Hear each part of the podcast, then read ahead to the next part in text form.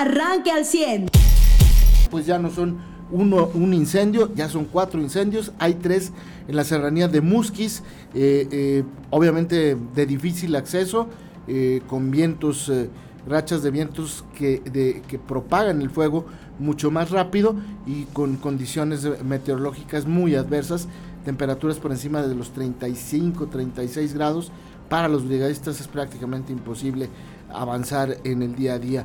Ayer, por ejemplo, el incendio que hay en San José de los Muncio, en la frontera con Ramos Arizpe, en el Cañón de las Maravillas, pues no, no, no se tuvo un nivel ni de control ni de liquidación, puesto que eh, las altas temperaturas no permitieron que el equipo siguiera avanzando. Y a esto se suma pues los otros tres incendios en el municipio de Múzquiz. Desafortunadamente, pues estamos en el momento más crítico eh, de esta temporada de incendios forestales del dos mil veintitrés. A nivel nacional, pues el tema sigue siendo el de las corcholatas en política, eh, un poco el deslinde del eh, titular del Poder Ejecutivo Federal eh, y pues la ola de violencia que sigue viviendo nuestro eh, país. Y eh, pues eh, prácticamente la información más importante en este miércoles, un día flojito, flojito eh, en cuanto a información, pero que seguramente va a ir avanzando. Eva Farias, muy buenos días, te saludo con gusto y con cariño esta mañana de miércoles. ¿Qué tal, Carlos? Muy buenos días, gracias, buenos días a usted que nos acompaña en esta mañanita. Ya estamos a miércoles, mitad de semana, y fíjese, hoy entra el verano a las ocho con cincuenta y ocho minutos, todavía no, en un ratito más ya va a entrar el verano y pues hay que prepararnos porque hoy va a ser el día más largo. Bueno, pues el que tiene un poco más luz, ¿no? El día que tiene más luz y pues lo que decías, el calor. Coahuila está entre los estados que va a seguir presentando temperaturas arriba de los cuarenta grados. Y bueno, pues relacionado a esto, eh, por ejemplo, el día de ayer, el presidente Andrés Manuel López Obrador, imagínate, dijo que pues no tiene la información oficial de personas muertas por el calor. Son más de quince, le podemos bueno, decir, y que, que revise ¿no? las, las cifras de la Secretaría de Salud. Él, él se ha evadido el tema desde el primer día de la ola de calor. Él, él como que trae otros datos, ¿no? No trae otros datos, vive en otro país donde no hace calor y donde no hay muertos por la ola de calor, pero son cada vez más las la cifras. Pues así dijo el presidente, que él no tiene información de las personas que sean, información oficial de personas que se han muerto por el calor. Lo que sí es que dijo, oigan, les recomiendo pues, que se levanten más temprano, así como, como lo hace el campesino. Después, después decía, pues, levántese temprano, no a las doce del día. Pero pues, ¿quién se levanta a las doce del día, presidente, no? Él. ¿Quién se levanta a las doce del día? Él puede ser. Y, y bueno, pues esa era la recomendación que hacía el día de ayer, que se levantaran más temprano. ¿Qué no servía para eso también el horario de verano? ¿No? Sí. Precisamente la, la, para, para sí, que la, la gente ola, se levantara como más temprano. La ola de calor es atípica, ¿no? Ya lo reconoció el Servicio Meteorológico Nacional. La, la verdad es que levantarse más temprano o levantarse más tarde no hace diferencia porque las altas temperaturas se presentan durante todo el día.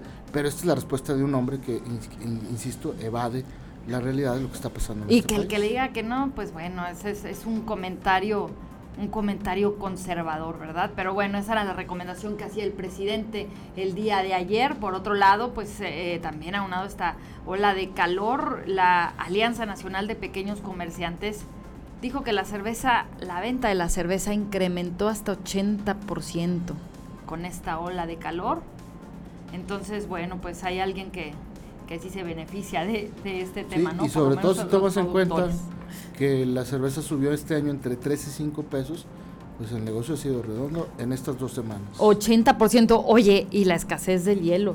Es algo que ha pasado, no, pues no solo aquí en la zona, ¿no? O sea, la gente aquí se ha dado cuenta, se anda buscando hielo, pues que es difícil encontrarlo, pero no nada más es aquí, a nivel nacional también trascendió esta noticia, ¿no? Que hay, hay, hay una fenómenos, escasez de hielo sí, a nivel nacional. Hay dos nacional. fenómenos interesantes a analizar en este tema, no solamente del hielo, también del agua embotellada.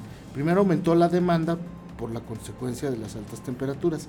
Y segundo, todas estas empresas encargadas de fabricar hielo y de embotellar agua no estaban preparadas eh, eh, en la infraestructura, incluso mecánica, para preparar más producto si subía la demanda.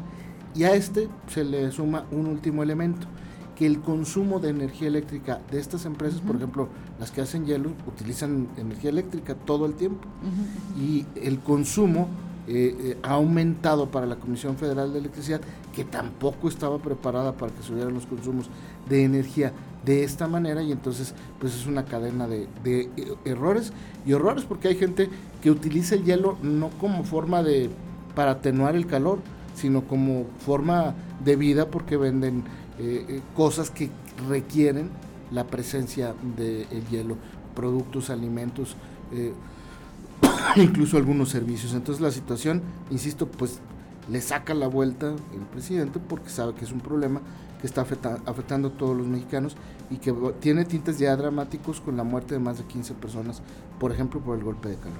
Es que mira, eh, hoy, esta mañana, la, la prensa da cuenta precisamente de todos estos hechos medioambientales que encienden las, las alertas, ¿no?, sobre la viabilidad, viabilidad del desarrollo de las actividades normales, la calidad de vida. Es que la temperatura media en todo el país durante este mes es de treinta y cuatro punto ocho grados contra treinta y tres punto tres del año pasado. Y más allá de esto, pues las escenas que se ven por la ola de calor que afectan a México, pues tienen que ver con la alerta en la operación del sistema eléctrico, precisamente, ¿no?, por el pico del consumo debido al uso de los aparatos para mitigar el calor.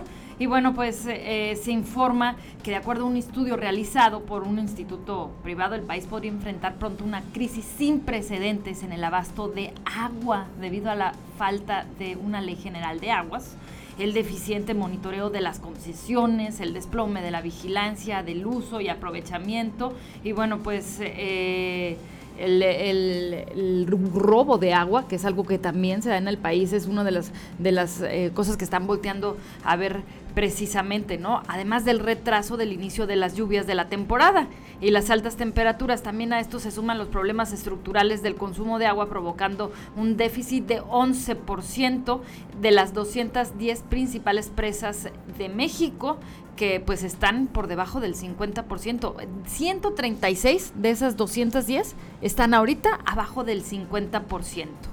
Eh, entonces, bueno, pues sí, por primera vez vemos como en esta en estas dos semanas que la agenda mediática se voltea un poquito a ver estos temas eh, y deja en segundo plano pues el tema de las corcholatas, ¿no? Que sí, pues ahí tuvieron ahí sus actividades y recorridos. Muy bien.